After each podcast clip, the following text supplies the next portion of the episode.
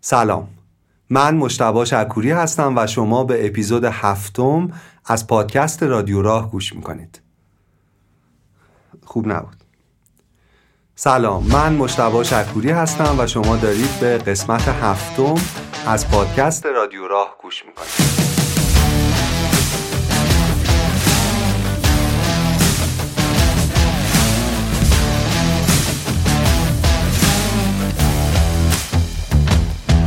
بچه های تیم تاخچه که از اولین قسمت در کنار رادیو راه بودند روی همه کتاب هایی که منبع ما بودند و در تاخچه هم موجوده یه تخفیف ویژه گذاشتن. تا پایان اردیبهشت 1400 این تخفیف برای مخاطبان رادیو راه برقراره و اگر در موضوعاتی که ما مطرح کردیم دوست دارید که بیشتر مطالعه کنید حتما یک سری به اپلیکیشن تاخچه بزنید. ممنونیم از تاخچه نزدیکترین کتاب فروشی شهر.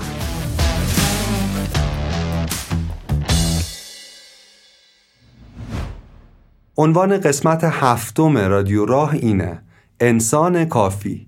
می‌خوایم در مورد کمالگرایی حرف بزنیم در مورد رنج بزرگی که بسیاری از ما متاسفانه درگیرشیم و باعث میشه که نتونیم به رضایت و به شادی در زندگی برسیم. پژوهش های مختلف روانشناسی سه جنبه اصلی کمالگرایی رو اینطور توصیف می‌کنن. اولین جنبه معیارهای دشوار و سرزنش خوده.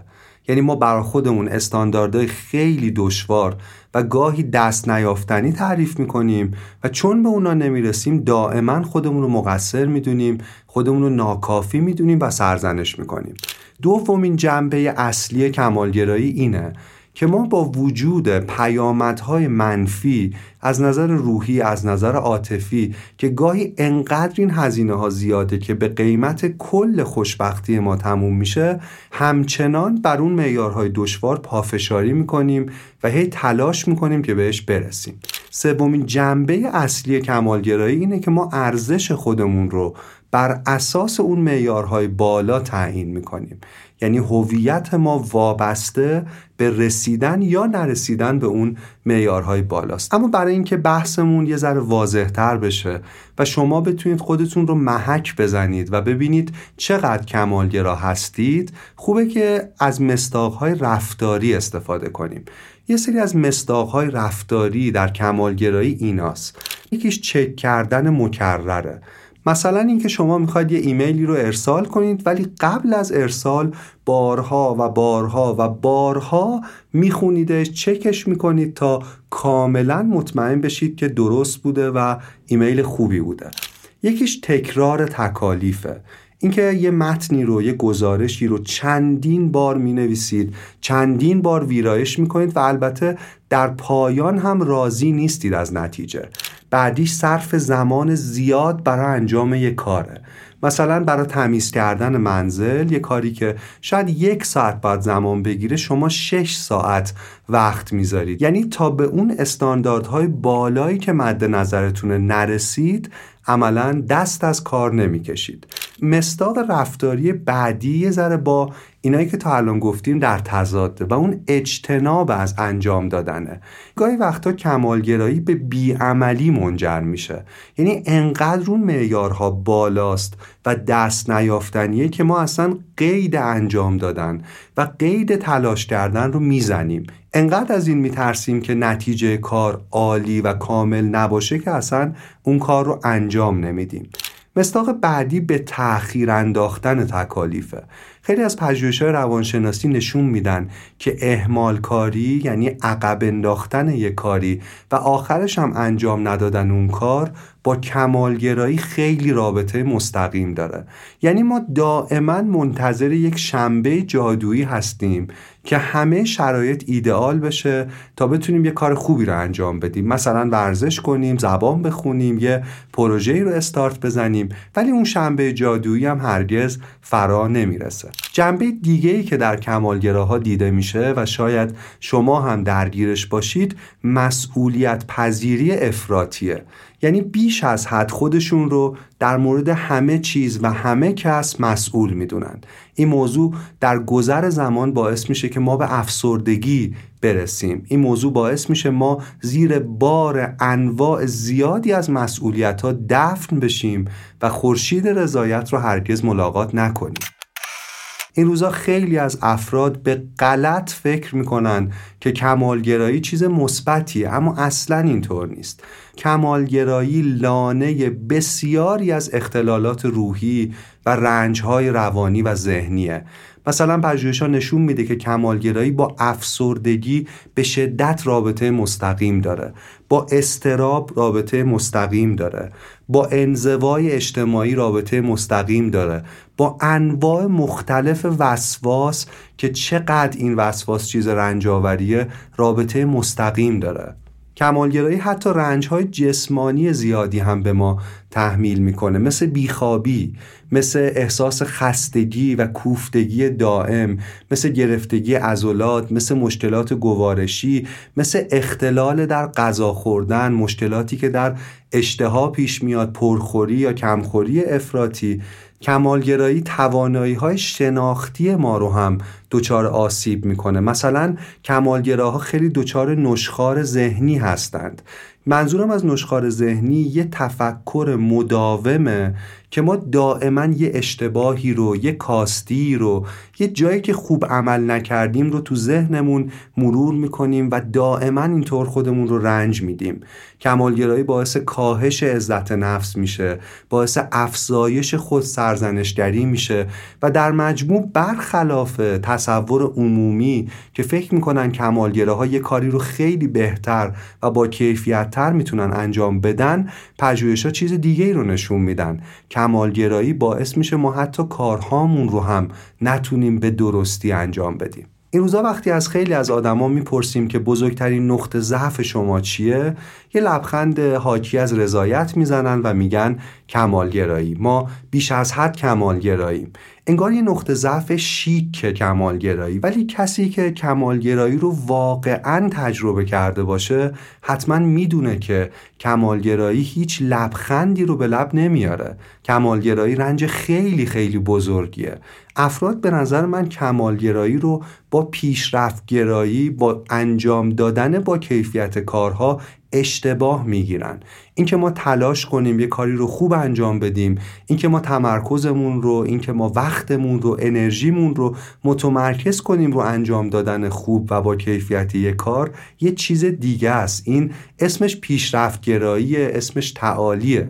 اما کمالگرایی یه چیز دیگه است. اینه که ما معیارهایی بالا برای خودمون تعریف می‌کنیم و هرگز به اون معیارها نمی‌رسیم و در فاصله بین امیدهای ذهنیمون و واقعیتهای عینی رنج می‌کشیم و رنج می‌کشیم و رنج می‌کشیم.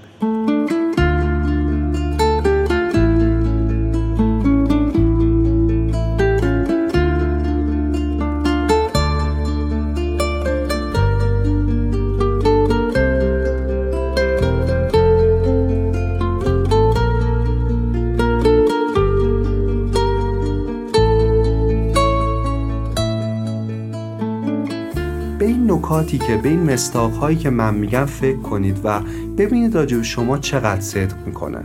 مثلا یکیش این که آیا شما نسبت به دیگران خیلی سختگیرید یا نه؟ آیا شما نسبت به خودتون خیلی سختگیری افراطی دارید یا نه؟ آیا شما نسبت به جزئیات یک وسواس افراطی دارید یا نه؟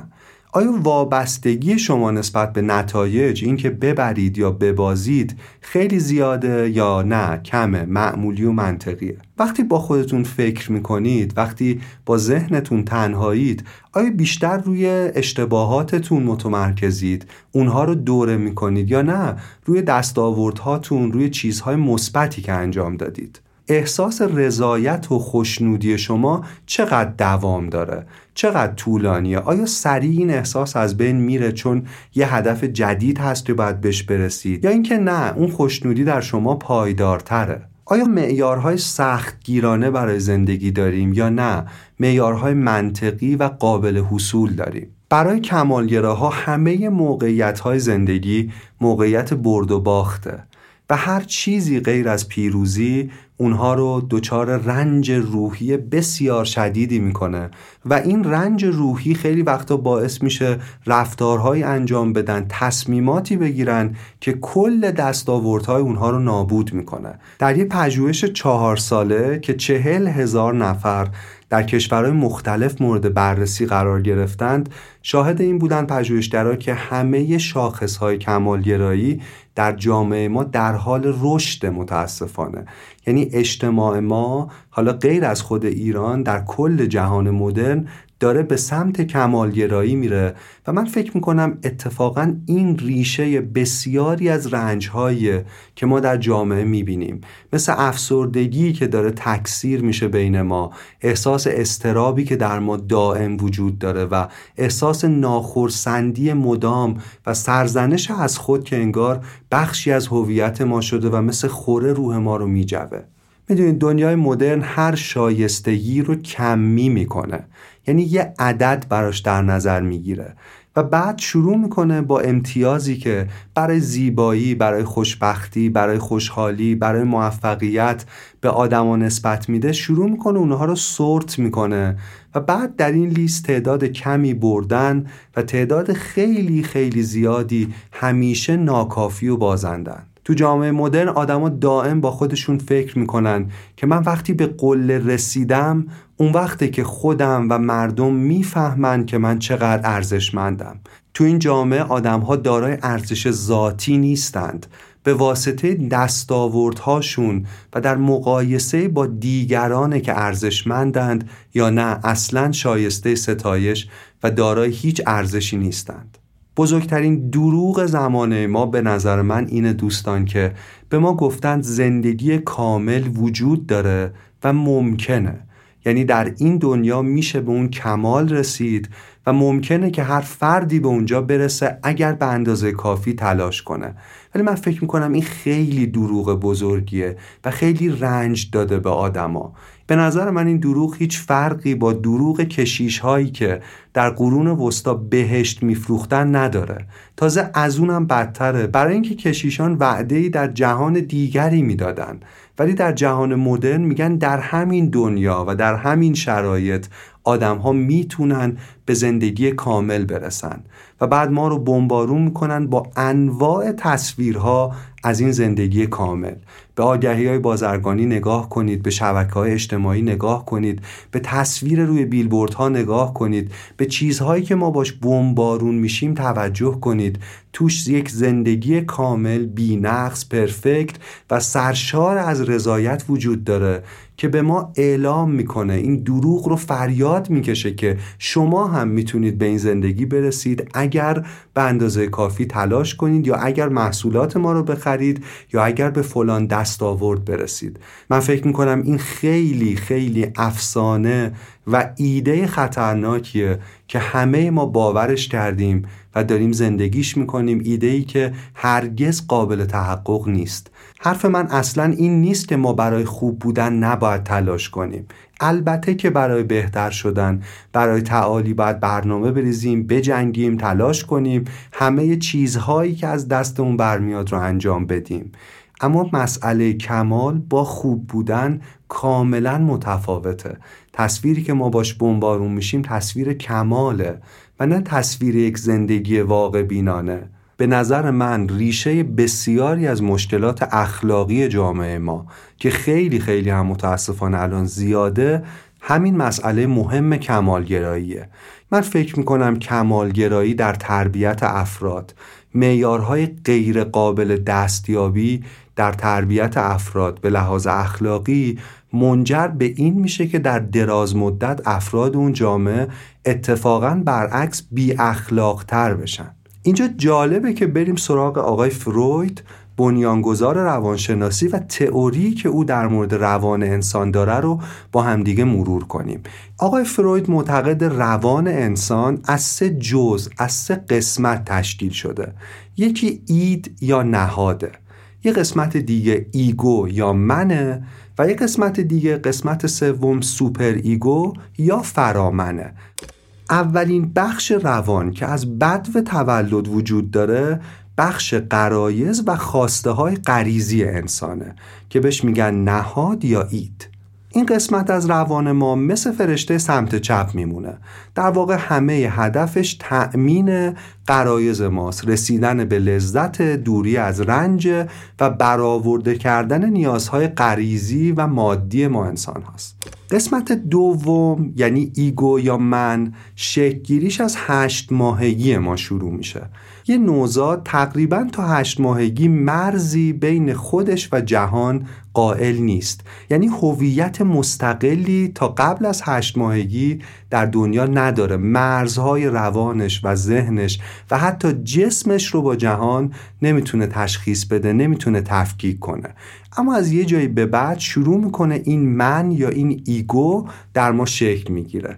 وظیفه اصلی من انسان یا ego انسان سنجش و تشخیص واقعیت و به دنبالش ایجاد ابزارهای خاصی که امکان ارتباط فرد رو با جهان بیرون ممکن کنه این در واقع یه جورایی همون هسته اصلی شخصیت و هویت ماست که آرام آرام از هشت ماهگی شروع می‌کنه به شکل گرفتن. اما قسمت سومی هم در روان ما وجود داره که اسمش super ego یا فرامنه. super ego فرشته سمت راسته. یه جورایی اگه ساده سازی بخوایم بکنیم بحث رو وجدان اخلاقی ماست. یعنی اون قسمتیه که هنجارها خوب و بد درست و نادرست زشت و زیبا و اینجور توصیفات رو در ما شکل میده. فرامن یا super ego که همون وجدان اخلاقی ما میشه بهش گفت قسمتی که خیلی تحت تاثیر جامعه و محیط پیرامون ساخته میشه. ما وقتی کودکیم یه درک کلی و بنیادین از خوب و بد داریم. ولی بعد پدر و مادرمون محیط تربیتیمون اصلا فرهنگی که درش قوطه وریم به ما نشون میده مستاقهایی از چیزهایی که خوبن یا چیزهایی که بدن. چیزهایی که درستن یا نادرستن. اخلاقی یا غیر اخلاقی حالا توی موقعیت اخلاقی توی دوراهی اخلاقی ما شاهد تنش شاهد گفتگو شاهد ستیز بین id و super ego هستیم بین نهاد و فرامن. مثلا توی موقعیتی هستیم توی دوراهی اخلاقی هستیم و غرایزمون به ما میگه اون کار رو انجام بدیم چون لذت بخشه.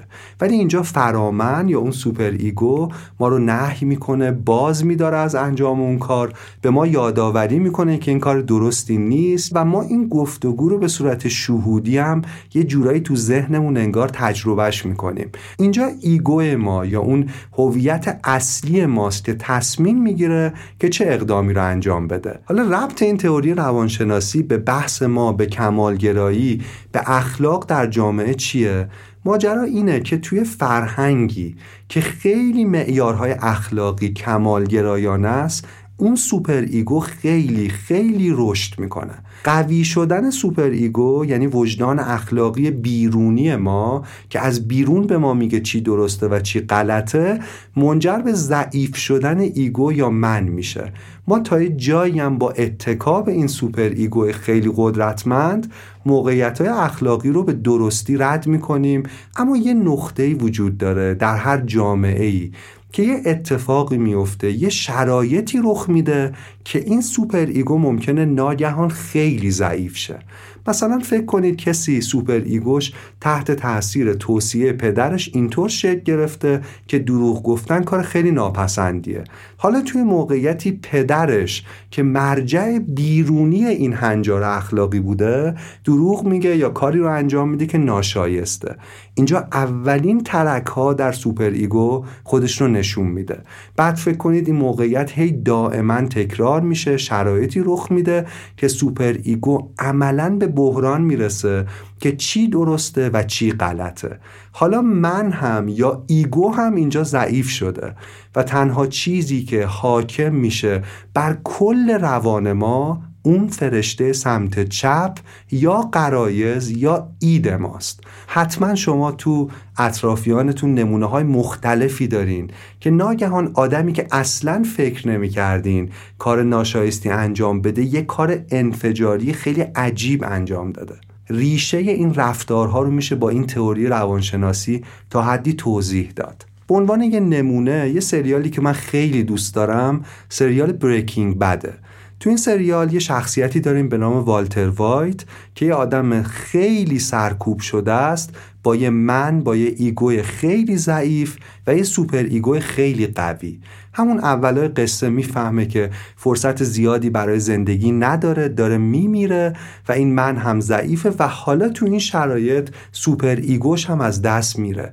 یعنی می‌بینه معیارهایی که بر اساسش زندگی کرده فرد شریف و سربراهی بوده سازگار بوده با جامعه معیارهای غلطی بوده و فقط قرایزش باقی مونده که همه وجودش رو تسخیر می‌کنه. یعنی میشه کل این سریال رو به صورت فرویدی هم تحلیل کرد.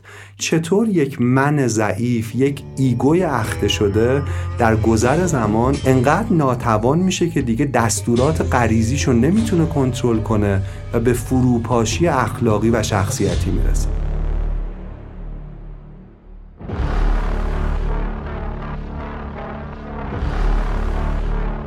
Do you know what would happen if I suddenly decided to stop going into work? A business big enough that it could be listed on the NASDAQ goes belly up. Disappears. It ceases to exist without me. No, you clearly don't know who you're talking to, so let me clue you in. I am not in danger, Skylar. I am the danger. A guy opens his door and gets shot. You think that of me? No, no. I am the one who knocks.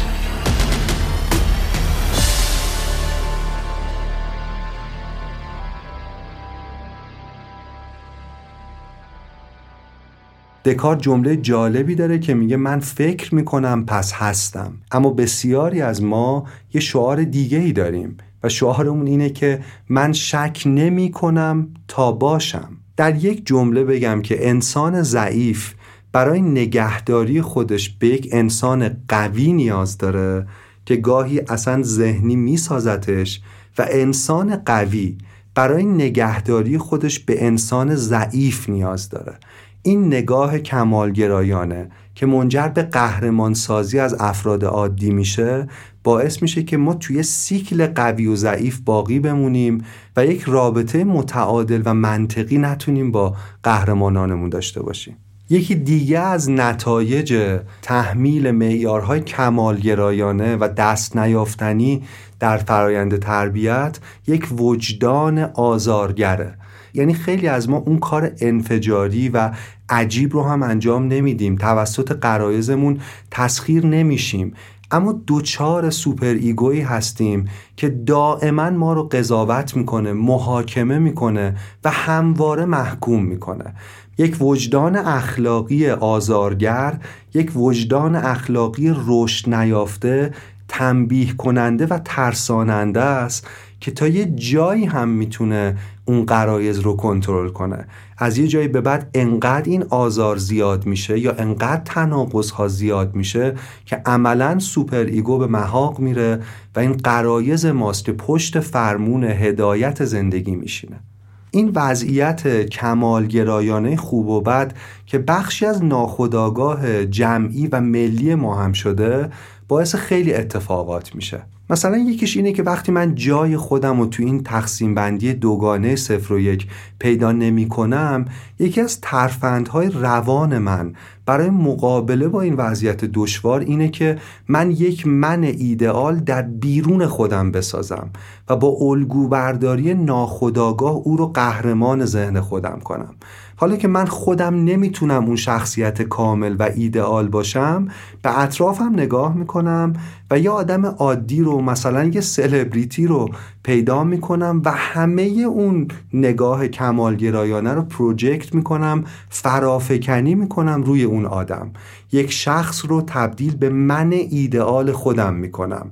و شروع می‌کنم او رو ستایش می‌کنم ولی در واقع به صورت ناخودآگاه دارم خودم رو و ناکامی خودم رو برای رسیدن به کمال یه جورایی چاره می‌کنم. رابطه ما با قهرمان هامون در دوره های مختلف از تاریخمون اصلا رابطه منطقی نبوده. یک رابطه کاملا صفر و یک بوده. ناگهان کسی رو برکشیدیم به اوج او رو دور از همه ضعف ها و آسیب پذیری ها یک انسان تصور کردیم ازش بود ساختیم و البته ناگهان حتی با دیدن یک ضعف در اون قهرمان ساخته خودمون او رو ویران کردیم.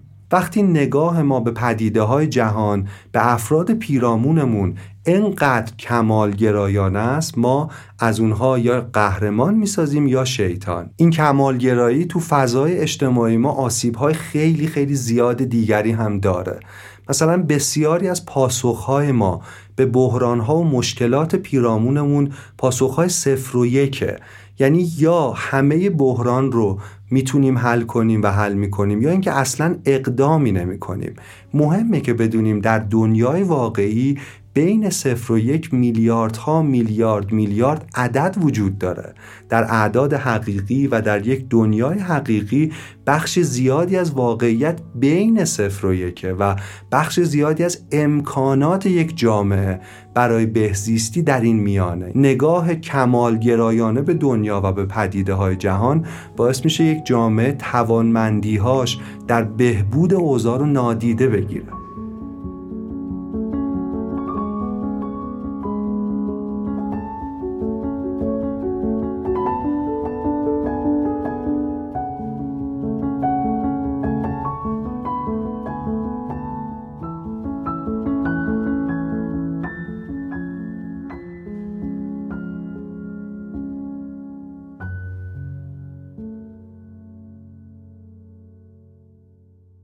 احساس شرمه که منجر به تفکر صفر و یک منجر به کمالگرایی در ما میشه. یعنی ما وقتی حس می‌کنیم پر از ایرادیم اونقدر ایراد داریم که هرگز به اندازه کافی کافی نیستیم داریم بذرهای کمالگرایی رو درون خودمون رشد میدیم. شرم فرق مهمی با تقصیر داره.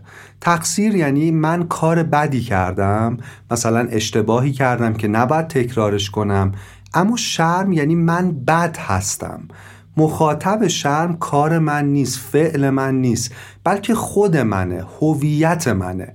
شرم درونی کردن نقص هاست انقدر که به بخشی از هویت ما تبدیل شه. هم در شرم هم در کمالگرایی ما انقدر خودمون رو ناقص می‌دونیم که هرگز خودمون رو شایسته پذیرفته شدن نمی‌دونیم. یه سرنخ دیگه اینجا مسئله جنسیته. هرچند من فکر می‌کنم کمالگرایی تو جامعه ما فارغ از زن و مرد فارغ از جنسیت افراد برای همه ما تأثیر گذار بوده و به همه ما اعمال شده.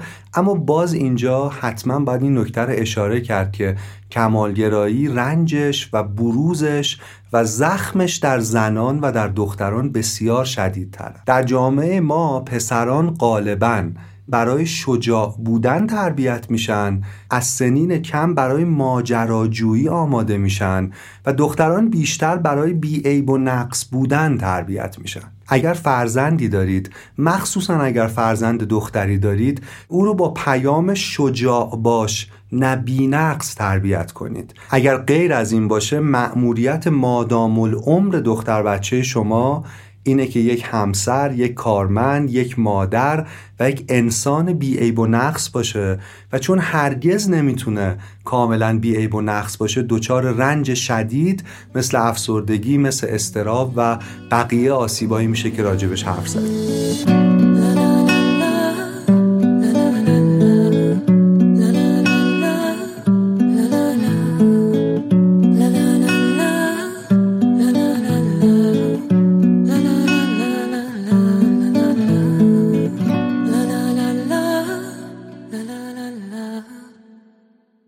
رنج بزرگ کمالگرایی تفکر مشروطه.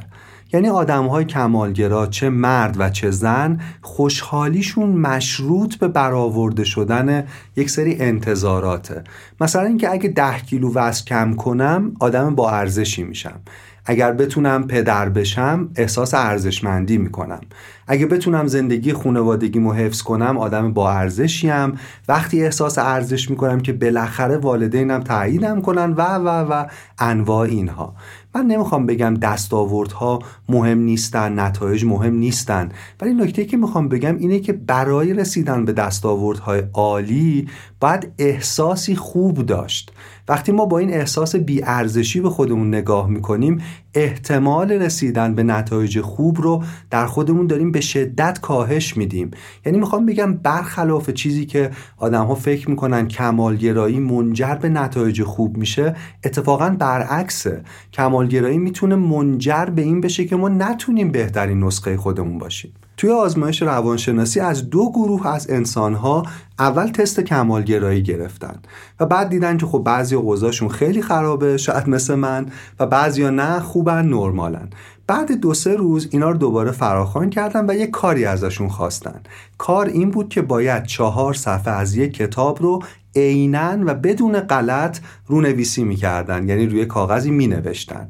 بعد از اینکه آدم کارشون رو انجام دادن نتایج رو بررسی کردن و دیدن کمالگراها خیلی خیلی ضعیفتر و پر اشتباهتر ظاهر شدن. تصور عمومی اینه که وقتی آدمی کمالگراست وقتی روی کیفیت خیلی وسواس داره احتمالا نتیجه کارش هم خوب خواهد شد. اما دقیقا برعکس وقتی یک آدمی خیلی درگیر نتایج و وسواسه دچار استرابی میشه و دچار کمبود اعتماد به نفسی میشه که در فرایند انجام کار به خود نتیجه آسیب می‌زنه. گفتن این نکته اینجا جالبه که کمالگرایی دو وجه داره. یه قسمتش کمالگرایی خودمحوره. کمالگرایی خودمحور مال اون آدمایی که نسبت به خودشون سختگیری دارن. یعنی خودشون رو دائما اذیت می‌کنن. دشمن خودشونن جهنم خودشونن. اما قسمت دیگه کمالگرایی کمالگرایی دیگر محوره. یه گونه ای از آدمان وجود دارن که اتفاقا نسبت به خودشون اصلا سخت نمی‌گیرن. کاری برای رشد خودشون نمی‌کنن اما نسبت به دیگران کمالگران. مثلا مادری یا پدری که برای رشد خودش اقدامی نمی‌کنه معیاری برای خودش نداره ولی نسبت به کودکانش کاملا کمالگراست. برای اینکه اونا بهترین باشن بالاترین باشن همیشه برتر باشن. اگر کمالگرا هستیم باید بدونیم و هر روز کارهامون رو حول این اصل مدیریت کنیم که انجام دادن بر عالی انجام دادن مقدمه. باید یه ضرب العجلی یه ددلاینی برای خودمون مشخص کنیم بگیم تا فلان روز فلان ساعت من این کار رو انجام میدم هرچند بد هرچند پر از عیب و نقص. در گام بعدی ما یه زمانی رو می‌ذاریم برای بهبود اون کار. مثلا شما می‌خواید یه چیزی بنویسید. اون رو مینویسیدش فارغ از اینکه چقدر خوبه یا بده. تا اون ضرب العجل شما بعد پنج صفحه بنویسید و می‌نویسید. بعدش یه فرصت دیگه داریم که اون پنج سفر رو مرور کنیم و تو این مرحله به صورت تدریجی هی بهتر و بهتر و بهترش کنیم. یه کار عملیاتی مهم دیگه اینجا شکستن کارها به قطعات کوچکه. اگر کاری هست که عظمت شما رو به حراس میندازه تا حد امکان به قطعه های کوچکتر و به پروژه های مستقل از همدیگه تبدیلش کنید و دونه دونه این پروژه ها رو انجام بدید. تصویر کامل گاهی خیلی هولناکه. یه گام دیگه تغییر گفتگوهای ذهنیمون راجع به کمالگراییه. من خودم به عنوان یه کمالگرا خیلی درگیر عبارت ناخداگاه هرگز کافی نیست بودم. از یه جایی به بعد توی کتاب این تکنیک رو خوندم که میشه این عبارت رو تبدیل کرد به نسبتا کافی نیست. تفاوت بین این دو عبارت اینه که نسبتا کافی نیست به این معنای ضمنی اشاره داره که میشه بهترش کرد میشه در واقع ارتقاش داد ولی هرگز کافی نیست راه هر گونه تلاش و ارتقا رو میبنده. تکنیک عملی بعدی که می‌تونه به ما کمک کنه تفکیکه. ببینید توی همه پدیده های زندگی دو جور مسئله رو می‌تونیم از همدیگه تفکیک کنیم. مسئله هایی که ما می‌تونیم حلش کنیم و مسئله هایی که ما نمی‌تونیم حلش کنیم. آدمای کمالگرا این تفکیک رو ندارن. در واقع فکر می‌کنن که همه مسائل زندگی مسائلیه که اونها می‌تونن و باید حلش کنن. اما در زندگی واقعا خیلی پدیده ها وجود داره که دور از اراده ما که خارج از توان ماست. به خیلی عوامل دیگه ربط داره که در حیطه اختیارات و توان ما نیست. مسئله مهم اینه که اینا رو از هم تفکیک کنیم. به این فکر کنید چه موضوعی چه رنجی چه مسئله در زندگی شما وجود داره که تقلا کردید که براش تلاش کردید اما زور شما برای حل موضوع کافی نیست و این می‌تونه چیزهای مختلف باشه. وقتی مسائلی که به دست ما حل نمیشه و زور ما کافی نیست اون مسائل رو شناسایی می‌کنیم و خداگاه می‌کنیم انگار یه بار سنگینی رو گذاشتیم زمین. تو این مسئله یه موضوع مهم درک تفاوت بین شانس و شکسته. بسیاری از نتایجی که ما می‌گیریم حاصل کمکاری یا ضعف ما نیست. حاصل شانسه و شانس مجموعه زیادی از اتفاقاتیه که در کنترل ما نیست. یه اقدام عملی دیگه در مورد کمالگرایی استفاده از کرنومتر استفاده از ساعت معکوس شماره. من وقتی خودم می‌خوام چیزی بنویسم برای اینکه کمالگرایی منجر به تنبلیم نشه یه زمانی رو برای اون کار تعیین می‌کنم. مثلا میگم دو ساعت می‌خوام خلاصه این کتاب رو بنویسم و دکمه آغاز رو می‌زنم و کار رو شروع می‌کنم. ببینید اگه بخوایم هر وقت که شد یه کاری رو انجام بدیم معمولا اون کار رو عقب میندازیم و انجام نمیدیم. اما وقتی یه وقت مشخص و دقیق براش تعیین می‌کنیم اون وقت دیگه فرار کردن از اون کار کار سختی میشه. یه نکته جالبم اینجا بگم. یه قانونی هست به نام قانون پارکینسون. قانون پارکینسون میگه کار با میزان زمانی که فرد برای انجامش در نظر می‌گیره منقبض یا منبسط میشه. یعنی اونقدر کش پیدا می‌کنه که زمان در نظر گرفته شده رو پر کنه. این قانون پارکینسون داره میگه اگه شما برای انجام یک کاری یه هفته وقت تعیین می‌کنید اون کار یه هفته طول می‌کشه. یه نکته مهم اینجا تو تعیین زمان اینه که تا حد امکان اون زمان رو کوتاه در نظر بگیرید. یه راهکار خیلی موثر دیگه تفکر دیجیتاله. گفتیم که آدمای کمالگرا همه چیز رو صفر و یک نگاه می‌کنن. داستان اینه که شما اگر کمالگرا هستید و همه چیز رو صفر و یک می‌بینید همه چیز رو صفر و یک ببینید. ولی تعریفتون از صفر و یک رو تغییر بدید.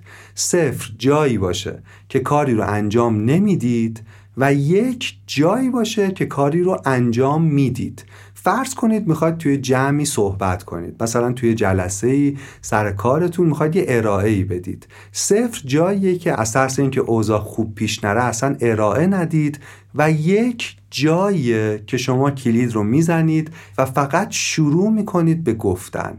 یعنی همون تفکر صفر و یکه ولی تعریف اون از یک آغاز کردن شروع کردن انجام دادن اون کار مستقل از اینکه نتیجهش یا کیفیتش چیه. کار خوبی که وظیفه خوبی که همین الان با همه سختی ها و نقصاش انجام میشه خیلی خیلی بهتر از کار در حد کمالیه که هفته آینده انجام بدید یا هیچ وقت انجامش ندید. به جای پیش بینی کردن تجربه کردن رو انتخاب کنید. شما می‌تونید تمام عمر پیش بینی کنید اما تنها راهی که می‌تونید مطمئن شید همه چیز چطور پیش خواهد رفت امتحان کردن و انجام دادن و تجربه کردن اون کاره.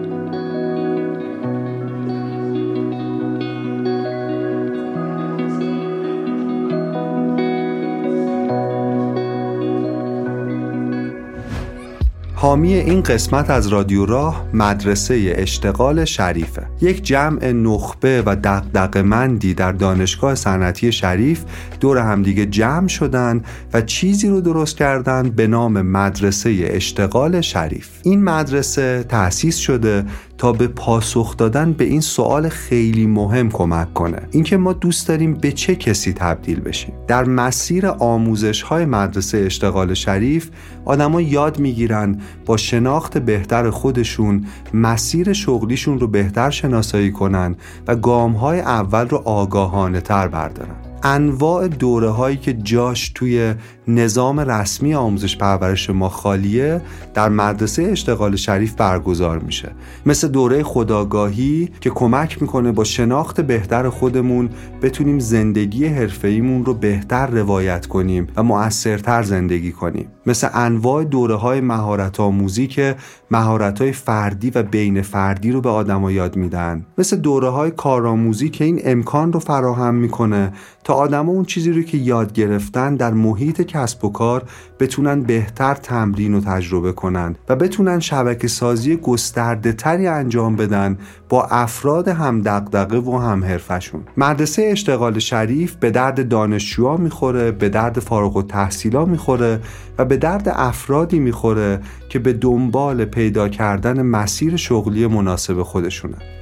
دانشگاه شریف مدرسه اشتغال استانی هم در استان گلستان، سیستان بلوچستان، همدان و استانهای دیگه دایر کرده برای اینکه بتونه به طیف گسترده تری از آدمها در این مسیر کمک کنه. لینک سایت مدرسه اشتغال شریف در توضیحات این قسمت پادکستمون هست. حتما به سایتشون مراجعه کنید، جستجو کنید و بیشتر با خدماتشون آشنا بشید. ممنونیم از مدرسه اشتغال شریف.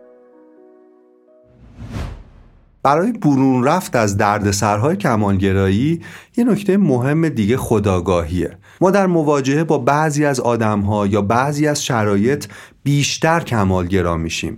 اینجا گام مهم شناخت اون آدمها و شناخت اون موقعیت هاست مثلا ممکنه کسی در مواجهه با پدر یا مادر یا یه آدم خاص اون وجه کمالگرایانش بیشتر بروز کنه. ولی در مواجهه با آدم های دیگه کمتر کمالگرا باشه راحتتر باشه.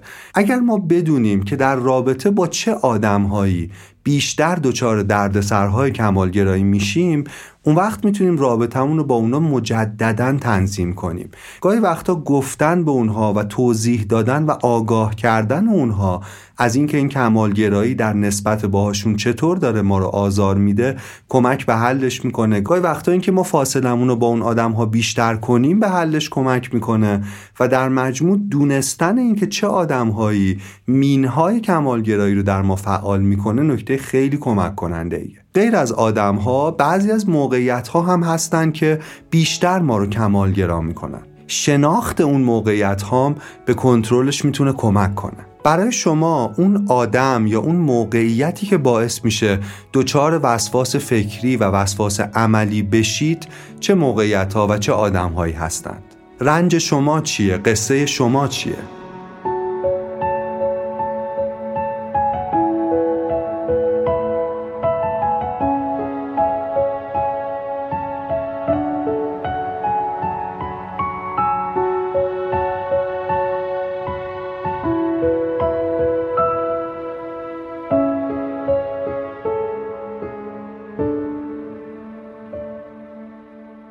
وقتی دست از آرزوی انسان کامل شدن بر می داریم و می‌خوایم به انسان کافی شدن برسیم و رضایت رو تجربه کنیم یه سری موانع فکری روبروی ماست. یکی از اون موانع فکری اینه که ما گاهی فکر می‌کنیم کمال طلبی مشکل مهمی هم برامون ایجاد نکرده. برای اینکه این گزاره رو محک بزنیم به این سوالا فکر کنید. آیا ملاک شما در مقایسه با دیگران سطح بالاتره؟ آیا توان رسیدن به اون ملاک ها رو دارید؟ وقتی بهش نمی‌رسید چه احساسی رو تجربه می‌کنید؟ آیا دیگران اطرافیان شما قادرن به ملاک های شما برسند؟ آیا ملاک های سطح بالاتون در رسیدن به اهدافتون بهتون کمک کرده و از همه مهمتر آیا در مجموع با این دید و با این نگاه راضی و خورسندید و نیاز به تغییر رو حس نمی کنید؟ پاسخ این سوالا کمک می‌کنه که ما مشکلی که کمالگرایی برامون ایجاد کرده رو بتونیم درک کنیم و اهمیت و لزوم تغییر رو بتونیم بپذیریم. یه مانع دیگه تغییر رفتارمون اینه که ما فکر می‌کنیم توان تغییر نداریم. فکر می‌کنیم دیگه نمیشه ما شخصیتمون شکل گرفته. من حرفم این نیست که کاملا می‌تونیم این ویژگی رو بذاریم کنار ولی اونهایی که از کمالگرایی رنج می‌برن می‌دونن که حتی اگه ما 20 درصد هم بتونیم کاهشش بدیم بسیار راضیتر و خوشحالتر می‌تونیم زندگی کنیم. یه راهکار خیلی خوب دیگه اینجا راهکار مواجه سازیه. از این راهکار برای درمان طیف گسترده ای از اختلالات استفاده می‌کنن. مواجه سازی یه تکنیکی مبتنی بر مواجه کردن اون آدم با اون موقعیتیه که فکر می‌کنه خیلی پر مخاطر است. و بعد درک این تجربه که اونقدرها هم ترسناک نبود و آرام آرام بازنویسی ترس ها از طریق تجربه ها مثلا اگر ما کسی هستیم که خیلی بیش از حد برنامه ریزی می‌کنیم یا بیش از حد می‌خوایم همه چیز رو کنترل کنیم یا خودمون انجام بدیم باید از یه شروع کنیم آرام آرام واگذار کردن بخشی از کارهای ساده به دیگران. آرام آرام اونقدر شدید برنامه ریزی نکردن و در دل اتفاق حضور داشتن. آرام آرام تجربه های مواجه سازی و اینجا تجربه ذهنی ما می‌تونه تدریجی تغییر کنه. با توجه به نوع رفتار کمالگرایانه شما چه موقعیت هایی برای شما می‌تونه تعریف بشه که کمک کنه با عدم قطعیت و ابهام مواجه بشید و ترستون از کامل نبودن از ناقص بودن کمی با تجربه ها بتونه فروکش کنه؟ در کنار همه این راه ها مسئله فرهنگی که ما درش زندگی می‌کنیم باز هم باید گفت که مسئله خیلی مهمیه. فرهنگ امروز جهان ما دنیای ما خلاصه شده در انتظارات مثبت اما غیر واقعی و دست نیافتنی. خوشحالتر باشید سالمتر باشید بهترین باشید. بهتر از دیگران باهوشتر فرستر ثروتمندتر جذابتر معروفتر سازندهتر رشت برانگیزتر تحسین شده تر کاملتر بینقصتر زیباتر و این همه تر و این همه ترین ما رو داره مدفون می‌کنه در انتظاراتی که از خودمون داریم و هرگز نمی‌تونیم محققش کنیم. ضمن که تمام این توصیه های مثبت و کمالگرایانه که هر روز میشنویم بر نداشته های ما تمرکز می‌کنن. اونا اون چیزایی رو نشونه می‌گیرن که الان کمبودای شخصی و شکستای ما قلم داد میشه. منظورم اینه که وقتی میگن زیباتر باشید یعنی الان به اندازه کافی زیبا نیستیم. خوشحالتر یعنی الان به اندازه کافی خوشحال نیستیم و چرخهای صنعتهای عظیمی متاسفانه در دنیا حول این کمبودها و حول این آرزوهای دست نیافتنی برای رفع کامل کمبودها میچرخه و میچرخه. تمام این توصیه ها دائما به ما یادآوری می‌کنن که ما چه چیزی نیستیم و تصویری به ما نشون میدن که هرگز نمی‌تونیم باشیم. اینطور نه از چیزی که هستیم می‌تونیم لذت ببریم نه به چیزی بهتر می‌تونیم تبدیل شیم. یکی از پارادوکس های عجیب کمالگرایی اینه که تو این فرهنگ دنیای مدرن از ما انتظار دارن که کامل باشیم بینقص باشیم اما برای کامل بودن و برای بینقص بودن هم نباید بیش از حد تلاش بکنیم.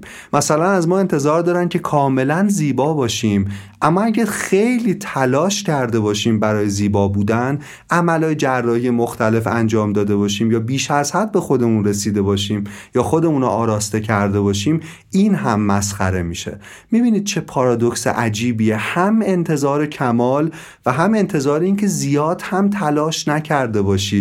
برای رسیدن به اون کمال. راه نجات ما از این وضعیت اینه که ما یادآوری کنیم به خودمون که ما انسانها از این نعمت بهرهمندیم که درباره اندیشه هامون اندیشه کنیم درباره چیزهای پیرامونمون دوباره بتونیم فکر کنیم. به نظر من ما در دنیای مدرن سوار یک تردمیل قول پیکر لذتیم که درش میدویم میدویم و میدویم. و انگار هرگز نمی‌رسیم. مارک منسن می نویسه در دنیای مدرن اگه ما پنج دقیقه احساس بدی داشته باشیم احساس مزخرفی داشته باشیم با 350 تا عکس از افراد کاملا خوشحال با زندگی های کوفتی شگفتانگیز بمبارون میشیم و غیر ممکنه بعدش احساس نکنیم که یه جای مهمی از کارمون میلنگه. ولی من می‌خوام بگم شاید جایی از کار جهان میلنگه.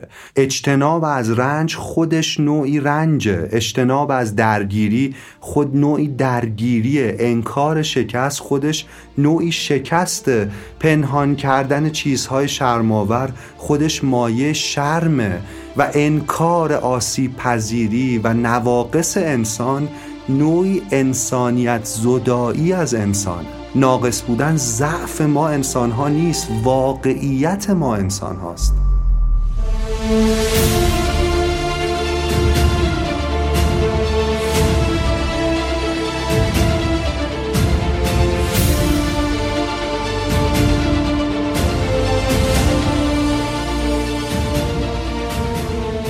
البته که برای بهتر شدن باید تلاش کرد. اما حد این بهتر شدن کجاست؟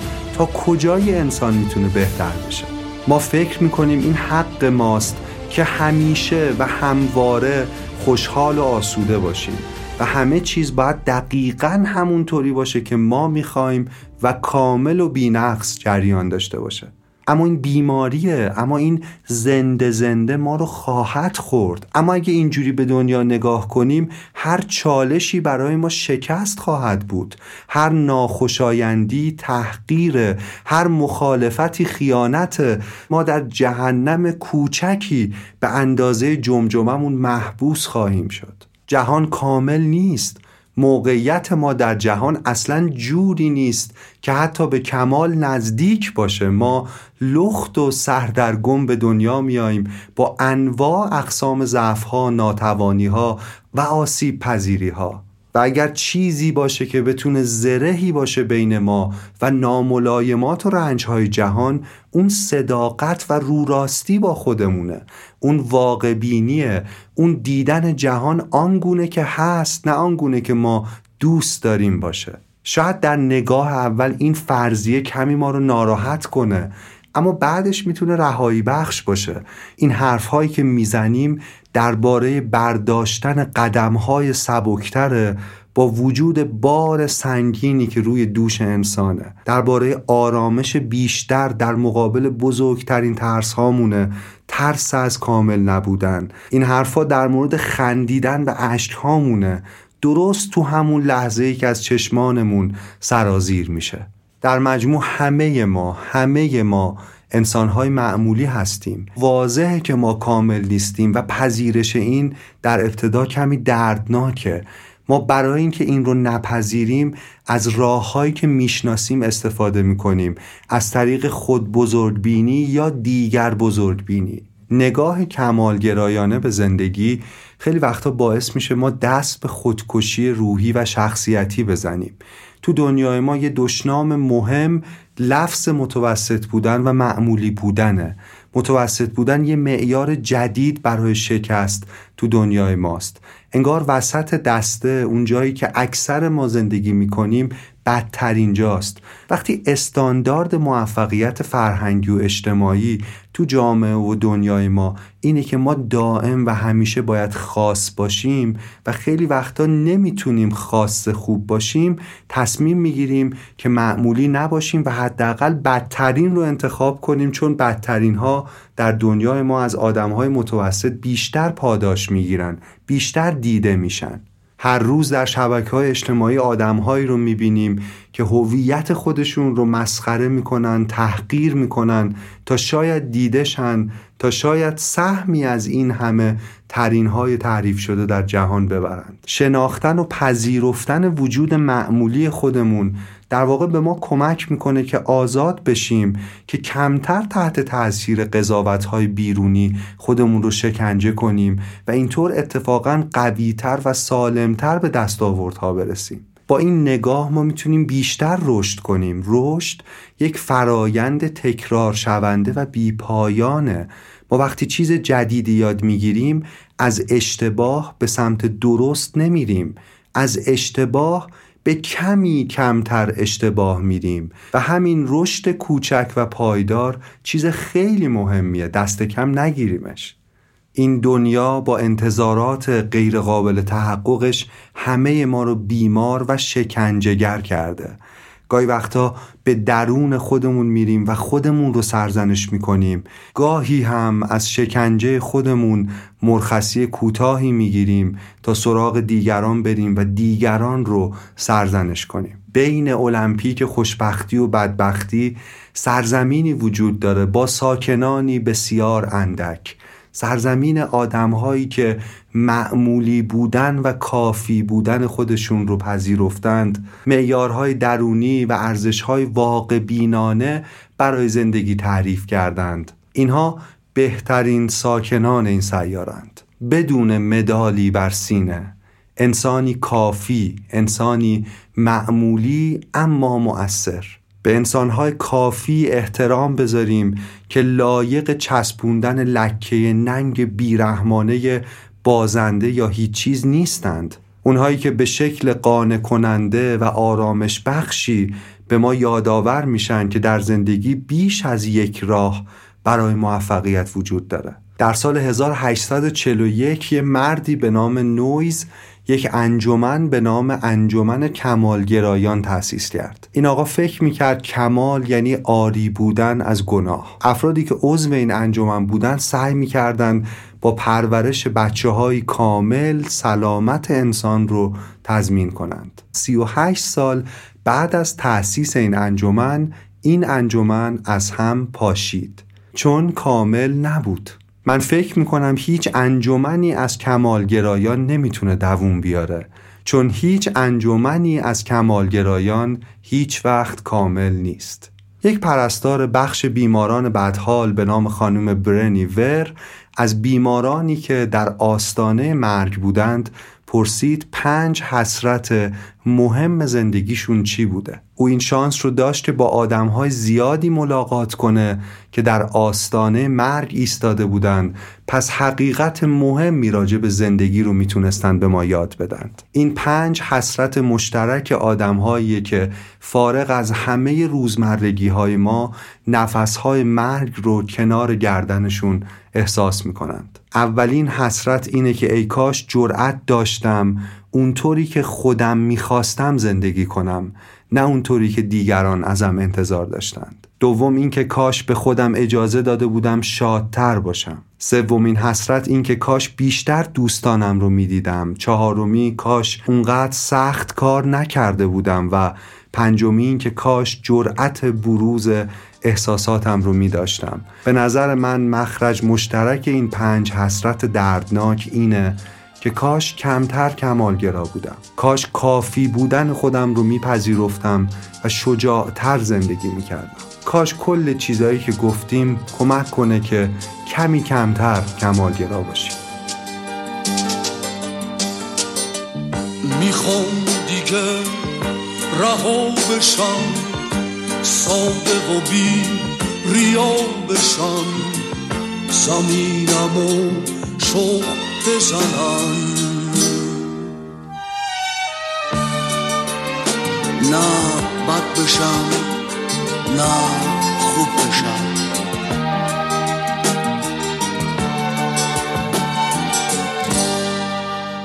رادیو راه.